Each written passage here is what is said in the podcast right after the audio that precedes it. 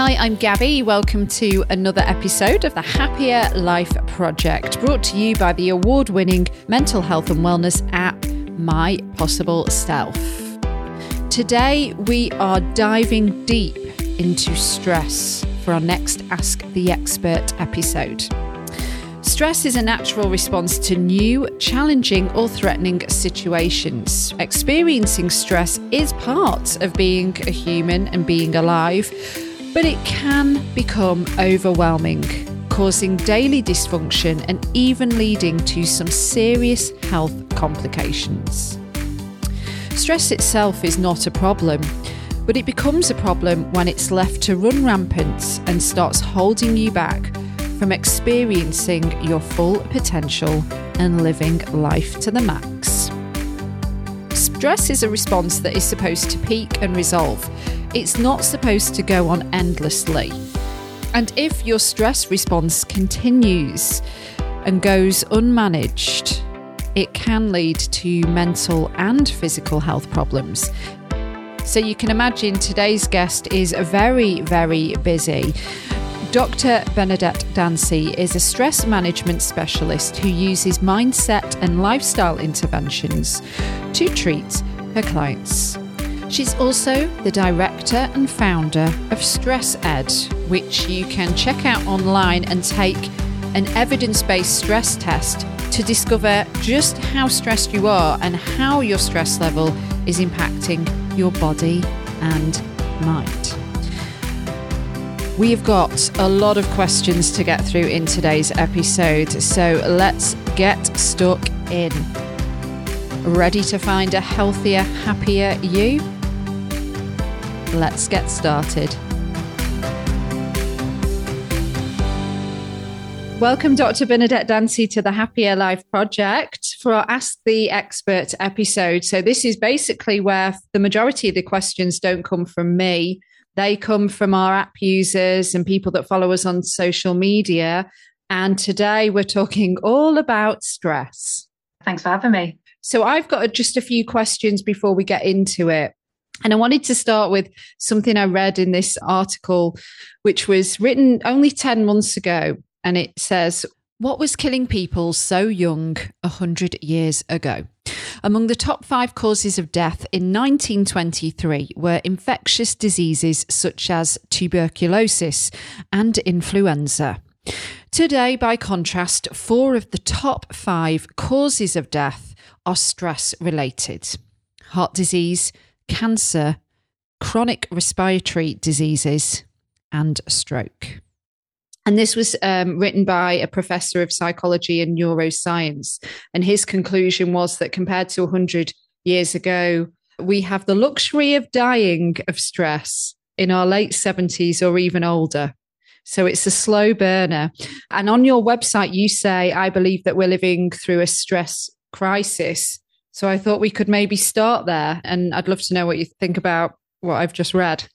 Yeah, let's go straight in. Hey, that's heavy, isn't it? It's uh, mm but it's the right place to start because I think we are living through a stress crisis, and that doesn't come from me. It's not an opinion, you know. It's based on a statement that was put out by the World Health Organization, almost echoing, you know, what you just read, which is that, you know, stress is the health epidemic of the 21st century, mm-hmm. and it's probably based on that kind of epidemiological research and evidence that we have, which we know that the stress response or specifically chronic stress underpins so many health conditions. You know, if we work back from cause of death, you know, and we look at the contributing factors, stress is quite often is in the mix. Mm. And it's something that I think we forget, we normalize it.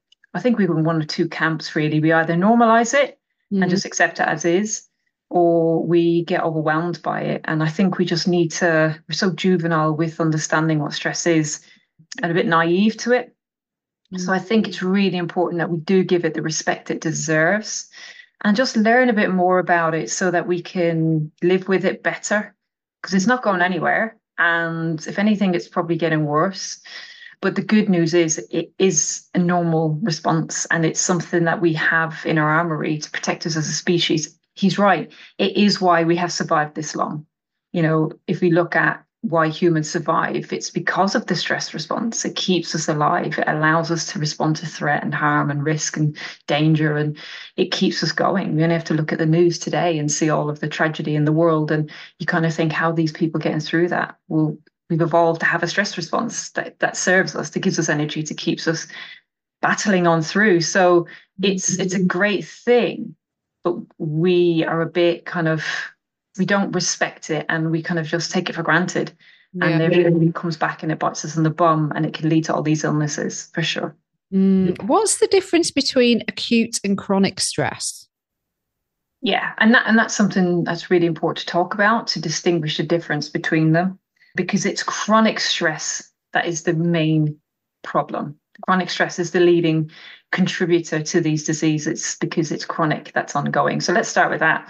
Mm. So, chronic stress is the ongoing relentless build-up of stress and strain. The research suggests it's the build-up that presents with symptoms. So, it leads to symptoms, and those symptoms persist for anything from about six months onwards and, and they can lead you know for many many years people can persist with symptoms.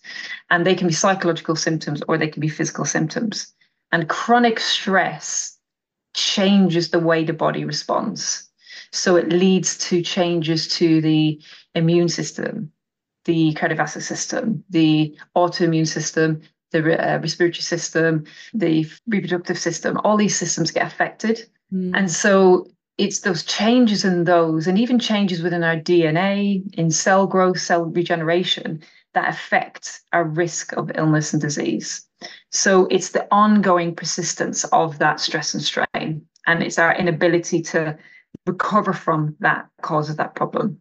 Mm. So the people I work with would be people who typically have experienced are experiencing or in the middle of chronic stress. Now, it's chronic stress you might think is that the same as burnout. It's slightly different or it can be the same but it's it's very hard to tell but we can talk about that in a minute. But it's when people have been suffering for a long time that they typically experience these symptoms.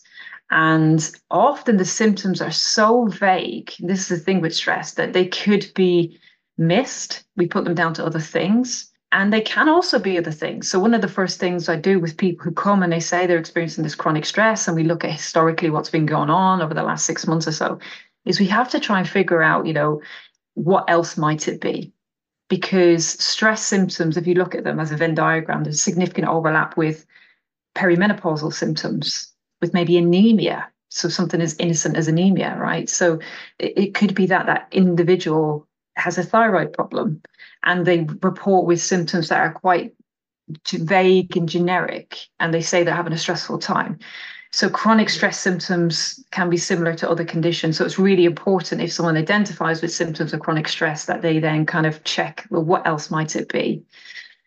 So what leads to chronic stress is constant exposure to acute stress. So acute mm-hmm. stress is anything that happens to us, and, and that can be sociologically, physiologically, psychologically. These are day to day kind of challenges, little moments or incidents that happen to us. And they can last minutes, seconds, even, um, or they can last mm-hmm. hours or, or the whole day. Now, acute stress, unlike chronic stress, we do have these kind of responses in our body, but typically, if we're healthy, then those those responses go away. So we recover. So an acute mm-hmm. stressor, a moment in your day, can actually be helpful towards the resilience of stress. And that is the case because an acute stress response that we recover from tells the body to kind of be a bit more resilient to cortisol, the stress hormone. Mm-hmm. And also, mm-hmm. acute stressors can happen in response to harm, threat, or challenge. Mm-hmm. So, just because we have an acutely stressful day, maybe a job interview, but it doesn't mean it's necessarily a bad thing. It's when those acute stresses build up and build up and build up and build up, and you're not getting respite or recovery. Ah, okay. Really interesting. Because we've got so many to get through, I think we should jump into our listener and app user questions. Okay, here's the first one. I find myself being really stressed about life and take it out on my kids. How can I manage this better?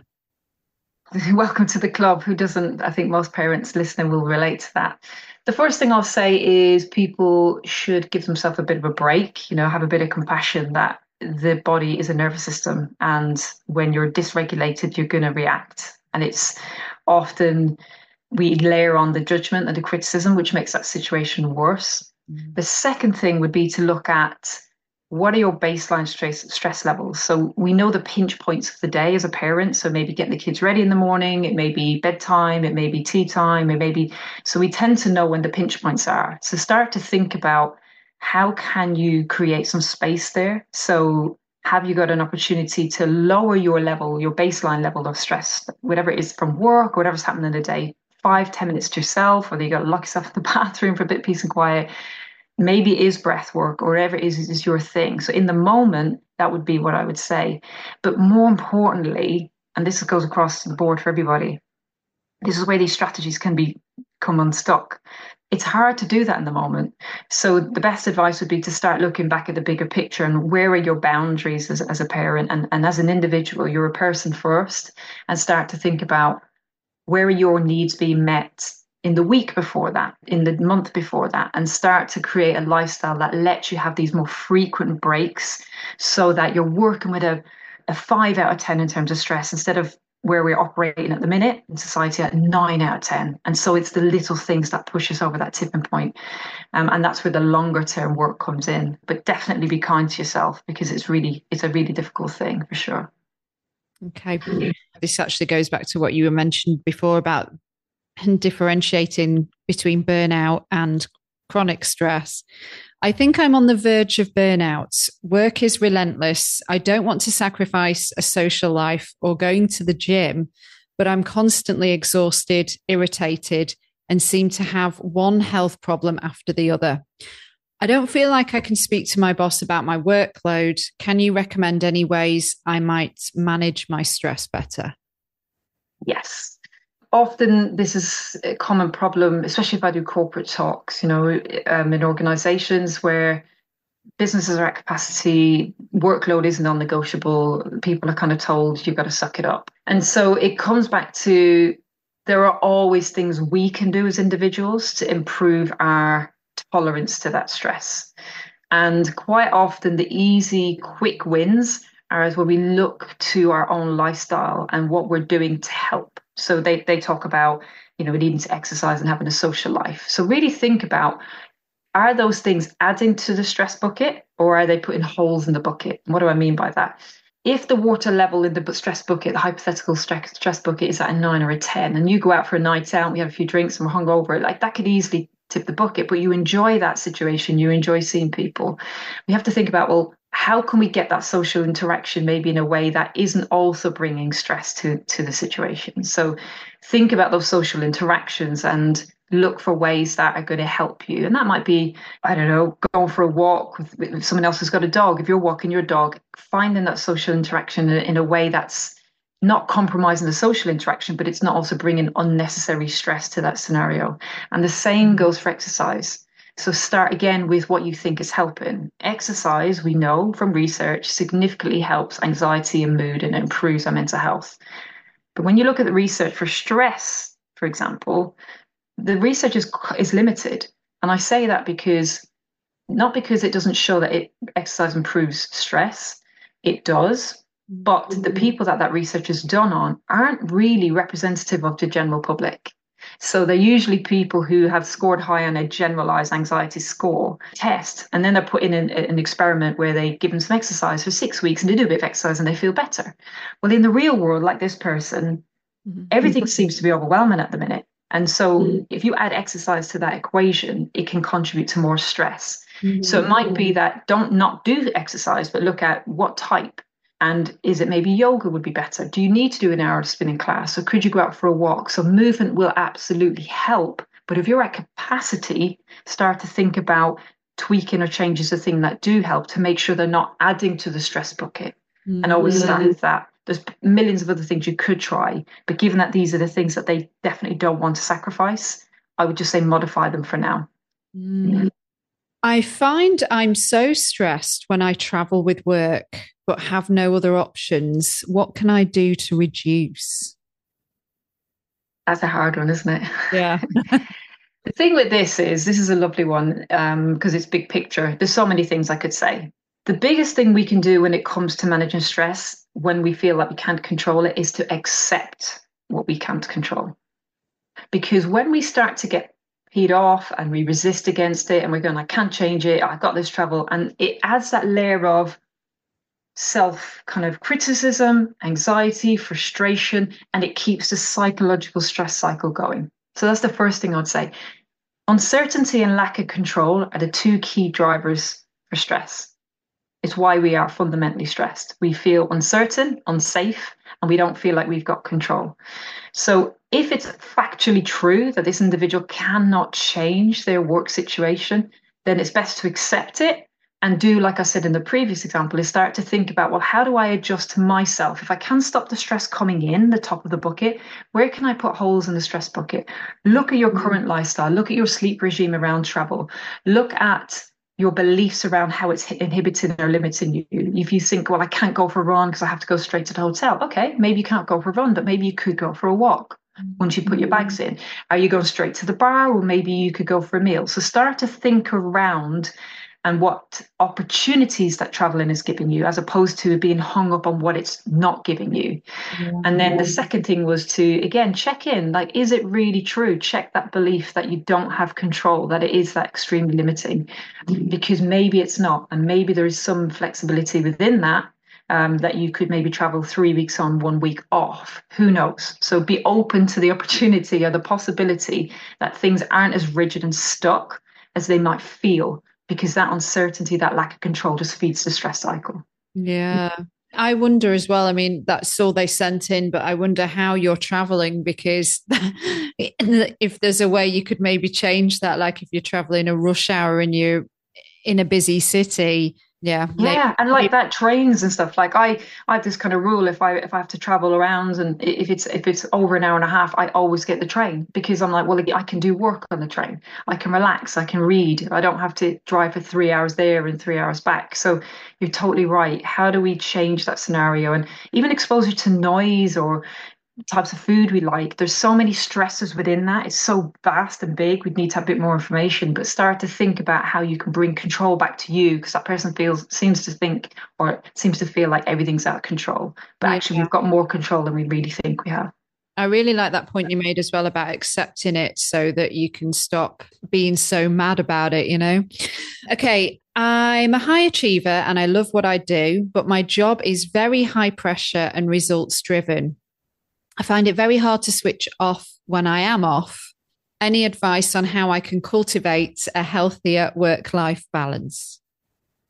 Loads, loads again. So, if we think about that scenario, most people who I work with or who are stressed and burnt out tend to be quote unquote high achievers or results driven type people.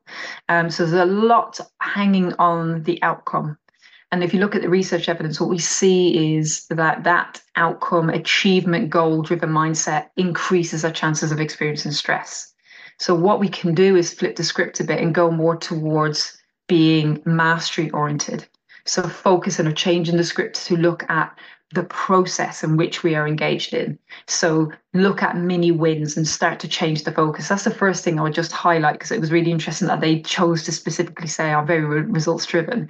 Mm. Now, again, the other part of that is is the results driven pressures coming top down. And again, research shows that when you're working in organizations where they are achievement driven, results driven, it increases the stress on the individual. But those environments again also show that that amount of stress improves performance and we only have to look at elite sport, right? So they're results driven, they're achievement driven, they focus on the, at a win. But if they were to only do that, they would burn out. And in the world of sport, we call that overtraining.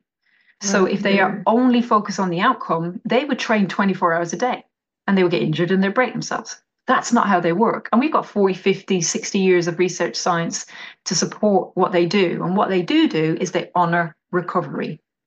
So it's a cultural thing, but it's also an individual thing. So I would challenge that individuals to start thinking about what perspective or value do they place on rest and recovery?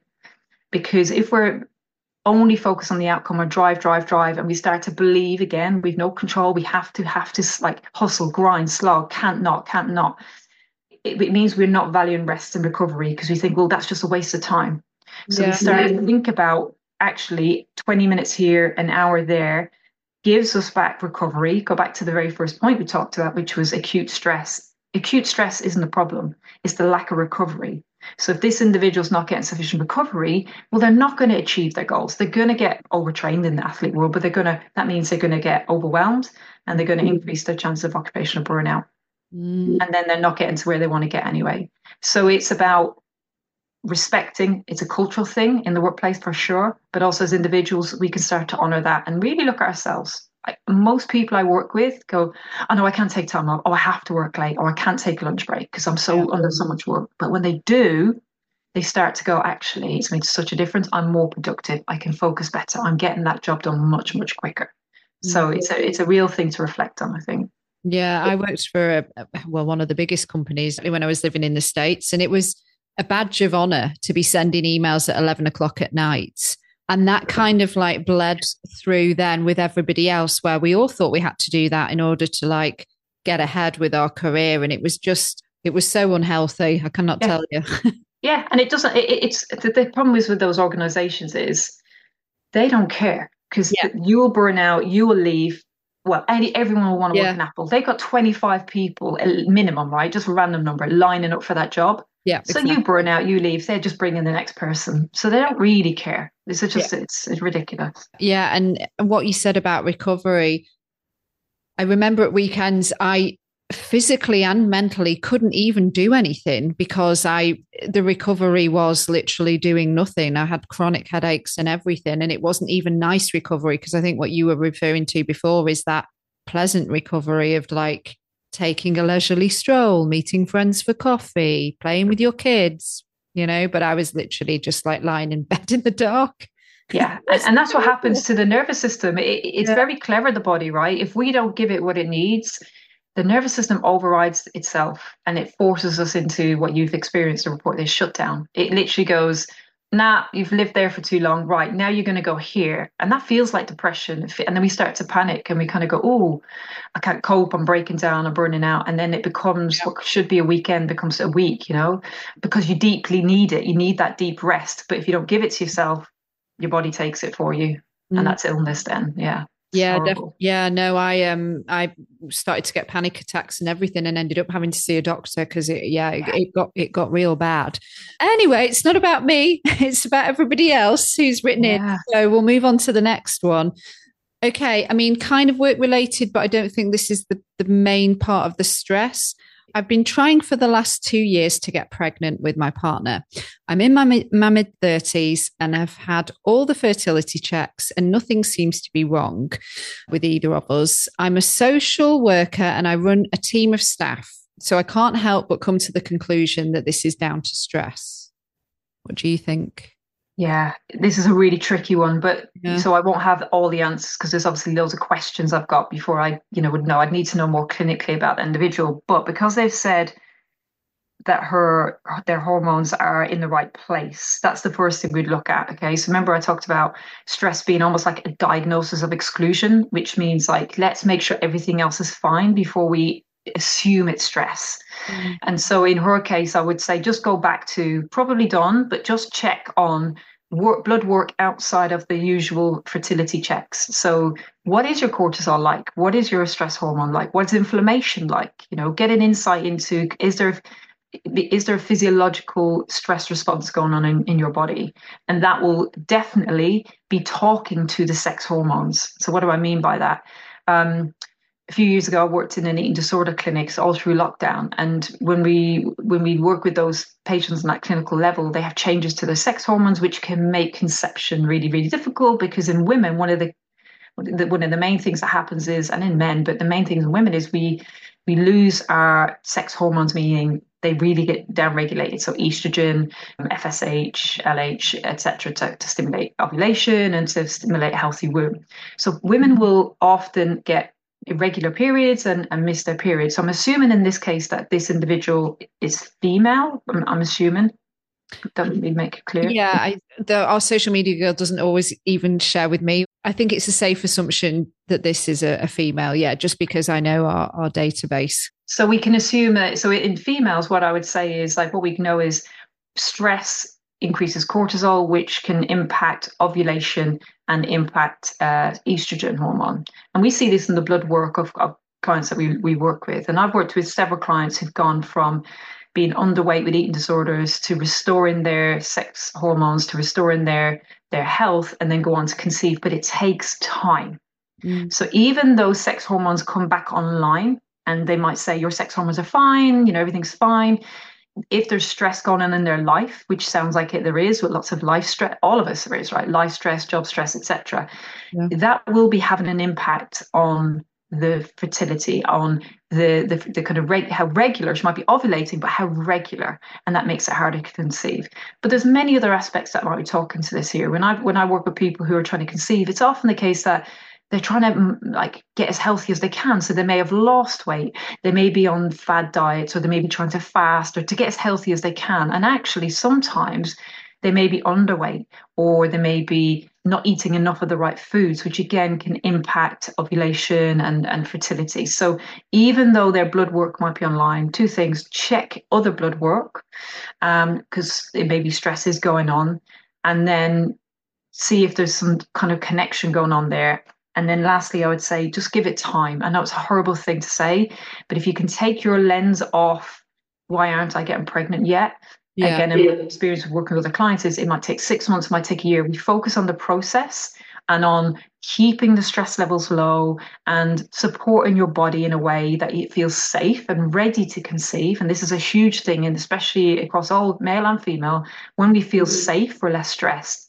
And that will naturally we see in women when they kind of stop trying to conceive, often it ends up happening. Yeah. And that can yeah, be related to that. Mm. Yeah. My parents have recently separated, and my mother is really depending on me. I feel with all my responsibilities, she's asking too much. Of course, I sympathize. She's never been on her own before, as she got together with my dad very young. But I feel like now I'm having to parent my parents what to do. Yeah. So the first thing is they've said, you know, this is too much. So it tells me again, if we think of the analogy of the stress bucket, the water level's are very close and probably beyond their capacity. Um, uh, but that's not going to be the only stress in their life. There's going to be several avenues or taps turned on. But at the minute, that one sounds like it's a bit like dropping a house brick into a half a bucket of water. The water level goes up. Mm-hmm. So obviously, if you take it out, and we remove ourselves in that scenario, we're removing a hell of a lot of the stress. But there's an element of responsibility to your parents and to make sure they're well. So I would start to think about, you know, the impact it is having. And they're saying this is too much, but get really clear on how it's showing up for them and have that relationship and respect for this is really impacting my mental health, my physical health, and these things. And then start to put boundaries in place. So that's the, one of the most damaging things I see in caregivers, parents, children looking after elderly parents, parents looking after their elderly children, partners, is that our boundaries are blurred and we suffer because we're not looking after ourselves. And yeah. so I would suggest they start to look at, yeah, boundaries and think about, you know, you're going to be more able to help them. Sounds really cheesy and very cliche, but it's true. You can help people more by looking after yourself first and putting a healthy boundary in place buying time for yourself once a week if that is the case if you're a carer it's incredibly difficult but if you're doing that like the example we talked about with the parent and the children earlier you're creating a buffer you're allowing mm. yourself to have that moment when you walk into a room and whether it's a child or a parent or someone that you're you're already anticipating they're going to be difficult or ask you for something you've got a lower threshold and you're able to take a breath and go okay this is stressful but I've got this because I've got resilience. If you're at capacity, you know, it's the straw that breaks the camel's back, and you're just human. Our nervous system will respond to that threat in a way which will be emotional, it'll be a reactive response. It won't be a logical, rational one. So, hard as it is, until you put boundaries in place, you're always just going to be constantly bombarded. So, yeah, start with that, I would say. I think it's so tricky with like boundaries with with family members though, isn't it? Especially like with parents because I don't know is it because you're still their kid so therefore because I said so even if you're now 35 or so or all you know older or younger but you know a grown person it's like they still expect you to do what they want. When you try to put a boundary in place that can be ignored, that's when I can get so mad, so mad. And that's a real tell, okay? And that happens. And that's something to bear in mind. When you put boundaries in place to protect yourself, people don't like it. Mm-hmm. Um, because you're taking something away from them by giving to yourself. So you have to be ready for that and be strong to uphold it. And when they start to see that there is a benefit to both of you, they won't like it. But when they start to slowly see and you start to feel the benefit, you're then more able to uphold it. So it's a hard one to start. But my advice would be to start small, little things you know, leave earlier. Can you give me a lift somewhere and stay and talk to Auntie Jane? No, I can give you a lift there, but I have to go and do something else and I'll come back for you. So you start small with stretching that boundary a little bit and putting no without an explanation. No, I need to, and just just test the water with little things. And then as you go, they start to go, oh, and then they realize okay okay if we go in too big and it's a flat no i'm sick of this i can't do this you're always asking i mean it's just going to end in volatile situation isn't it? Absolutely. Uh, this is interesting because it's not the person that's stressed it's the person's partner. My partner is easily stressed out and that's not fun to be around. Sometimes they are very easily triggered and i feel something i wouldn't be so bothered about. Their reaction is intense and it sucks me down to their level. It's really hard to set boundaries because they are so easily triggered. So I feel I need to manage their stress better for myself. Any thoughts on ways to go about this? Yeah, it's a hard one. When I, you know, when I think about that, you know, we just talked about boundaries. The automatic thing is think about boundaries, but they were saying there that just makes it worse, right? Um, this is where it comes back to understanding and communication and knowledge around stress. Mm-hmm. Having that conversation with that individual. Why are they at capacity? Why are they triggered? So, showing curiosity and empathy. If that's someone you love and it's your partner, there's something going on. There's a reason why they're at that threshold and that capacity whether it's learned behavior, past trauma, who knows, right? But it mm. could just be that they're having a hard time at work. And for whatever reason, they haven't got the capacity to manage their own stress and they haven't got the capacity to create that buffer. Mm. So get curious. I would just start asking them what's going on. Like, why do you think you're there? And what might be getting you to that point? And you'll be surprised rather than us going in and kind of going, I'm sick of this, because that adds to stress, right? Mm-hmm. So get curious around asking them what's going on. I sometimes get emails from partners saying, My partner is really, really stressed. Can you work with them? And I'm like, Well, yeah, I, of course I can, but they have to be ready if you push that on them, they'll see that as an attack or some sort of weakness against them.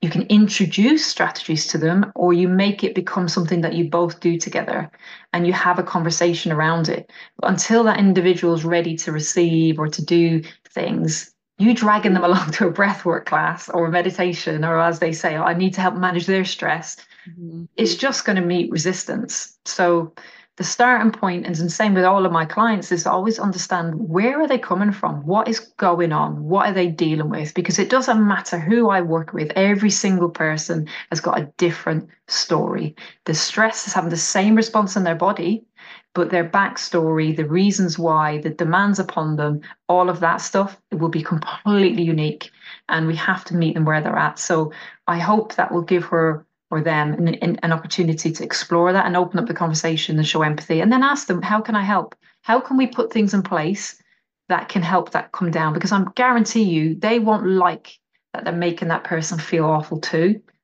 But at the minute it's just an explosion of emotions. So yeah, start yeah. with curiosity i would suggest. Mm. uh, okay i'm going to try and squeeze a couple more in before we wrap things up often I don't know what makes me stressed until I'm stressed. Yeah. That's, that's all we got. but it's really common. So sometimes people sign up to work with me and they kind of commit to six months worth of stress management coaching and they go, but I don't feel stressed. like you just signed up for coaching. Right. So our stress radars are messed up because we have this normal, you know, we, we perceive it as normal. Everybody's stressed. Mm. And it's only when it becomes chronic and symptomatic, so we're in our bed with a headache, shut down, feeling depressed, feeling overwhelmed, that we suddenly go, Oh, I'm really stressed. But what the hell is stress? Well, it's not emotion, it's not just a psychological state, it's a body and mind condition. And we panic when we get the physical symptoms, mm. but there will have been amber flags way in, you know, weeks, months, days before that. So for that individual and everybody I work with, part of the work about managing stress is recognizing your triggers and recognizing your amber warning flags. Have you lost your temper over something little? Okay, hmm, interesting. That would only have happened if I was at capacity. Okay, what was my week like? What was my day like? What's life like at the minute? Where am I not meeting my basic needs? Have I been eating, sleeping, having time with my friends? Like, start to explore and understand those little amber flags are the telltale signs that stress is building up. And so that's part one. And then part two is to recognize what it feels like to be in something we call the window of tolerance. so again, we're saying recognize the symptoms, but also recognize what it feels like when you're fine. Because mm-hmm. we kind of forget about that. And if we can recognize what we feel like when we're good and resilient and fine, then it's easier to recognize when we're when we're off kilter or off balance and that's the knowledge that's the understanding and that's the real work sitting down to do breath work when you're broken and having a panic attack is a bit it's a bit like trying to put out a house fire with a water pistol and it can make people more stressed because they're like it's not working why am i so such a failure I can't even do meditation. No, of course you can't. There's no way you can meditate your way out of this. Yeah. And it's yeah. further back. And so that person's not the only one. We all do it because we've normalized what stress is and we only really listen to it when it incapacitates us. And so we've got to move backwards on it. Wow. I feel like I could record an entire series with you, um, Bernie, but I'll I'll just squeeze this one in. I'm emotionally eating because of stress. Do you have any tips or advice to avoid it? So how do we know it's because of stress? Okay, so again, there's lots of other reasons why somebody might be eating. And quite often, so one of the first things I'll say, and again, we could probably do a whole session on this, but one of the most common things I see in people, especially females, because again, they tend to be the big, bigger proportion of my clientele, mm. is that they struggle with maybe stress, life, weight, and they start to change their body shape because they're not happy and overwhelmed and we're stressed, right? So you go, well, at least if I can feel happy about my body, then I feel a bit in control. So we go to exercise and we go to food, right? And what happens then is I commonly see this people, especially women, strip carbohydrate back. Well, I'm bloated. Well, bloating can be a stress response. So they it must be the carbs, and they start to go low carb or low calorie, and that's quite an extreme kind of uh, attempt and understandable because we want to feel good about our bodies, right? And all the marketing, all the, the evidence says we do this. We kind of desperately do it, but if you think about the stress response, carbohydrate availability is a significant impact on our stress response. Low calorie has a significant impact on our stress response. So if you go low carb or you're low calorie or just happen to be so stressed that you haven't had time to eat, because that happens too, you're going to get cravings. You're going to get indications from your body that you're under fueling or you're under fueling a specific type of food. And it's often carbohydrate. And that's because our brain relies on glycogen, so the form of carbohydrate, to function, to concentrate. So when we're stressed, guess what? We burn a lot of glucose, a lot of glycogen. So, a stressful day, your body needs carbohydrate just to fight the stress response, just to deal with the stress. Mm. But if you're not eating because you're really busy, you haven't got time to have lunch and you're continually working, or you're intentionally going low carb because you're thinking, well, that's the best way I can manage my weight, your body is starved of nutrients, carbohydrate, food, and it craves it. So, you get these indications I need to eat. And we think, oh, I'm trying to be healthy, and then we crucify ourselves because we're at the biscuit barrel or we're having a bar of chocolate, but we're getting these messages and signs that we need to eat more. So it could be other things, but that's something that I see really commonly, and I would say just have a little think about that might be case for them. Mm, it's many years past now, but when I was a bit of a smoker, I say a bit of because I don't think I ever really committed to it properly But like when I knocked that on the head, then for me, I replaced it with sugar for sure. You know, because there was that psychological thing of yes. like going outside to have a cigarette was like basically we now know it, it was more about just giving ourselves five minutes to breathe, wasn't it? Even if it was naughty breathing for sure, but taking that time out. But yeah. Uh, yeah, when when I read that one, I thought it just it took me back to the sort of sugar replacing smoking days, which was just times when I wanted it was like just something to step away, basically. And that's the psychological side of things. Okay. So it's like if you think about it, and, and I sometimes catch myself doing it. My kids are upset, they've had a bad day. And sometimes it is they do need to eat. Like, just give them food and they turn into a nice child again, right? but we learn that from a very young age. Yeah, we're like, I'm a bit, I've had a bad day. Oh, I just need just comfort food can yeah. help us feel better. And so it's a normal, again, response of attachment to stress. But if it's happening time and time again, because we're not handling stress in the bigger picture re- approach, that's where it comes like, oh, now I'm overweight. Oh, now I'm eating too much crap. Okay, I'm going to cut sugar out. I'm going to cut carbs out.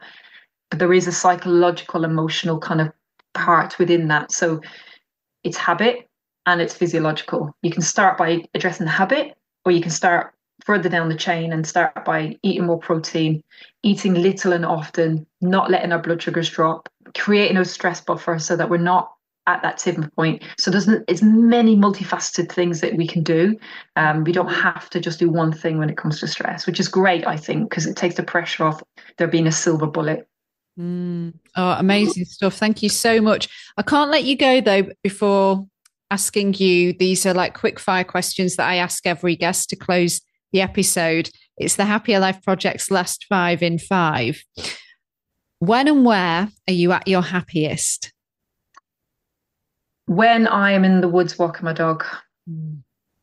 What's your favorite thing to do that nourishes your mental health? Drawing. Love to draw, sketch. Yeah. It's a mindful practice, drawing, sketching, if you're looking at something, you draw on it, you have to be present, you have to be in the moment. So it's one of my guilty pleasures I try and do at least a few times a week. Yeah, really, really helps. I love that. Uh, what piece of advice do you now know that you wished somebody would have told you earlier that would have made you a happier person? Oh, wow, that's a big one, isn't it? I would say to meet your own needs and not worry too much about what other people think learn who you are first and meet your needs, and then you can look after the people. Mm. What is the most important one thing that needs to change to make the world a happier place? I think we need to be less selfish and more compassionate and look outwards more. I think we're too uh, selfish in a in a bad way, you know, insular. I say uh, my previous was look after yourself, but I think we also need to be compassionate with the people around us. I think sometimes we look away. Mm. And finally, what is a simple, actionable first step we can take when it comes to better managing our stress levels that will help us on our mission to building a happier life?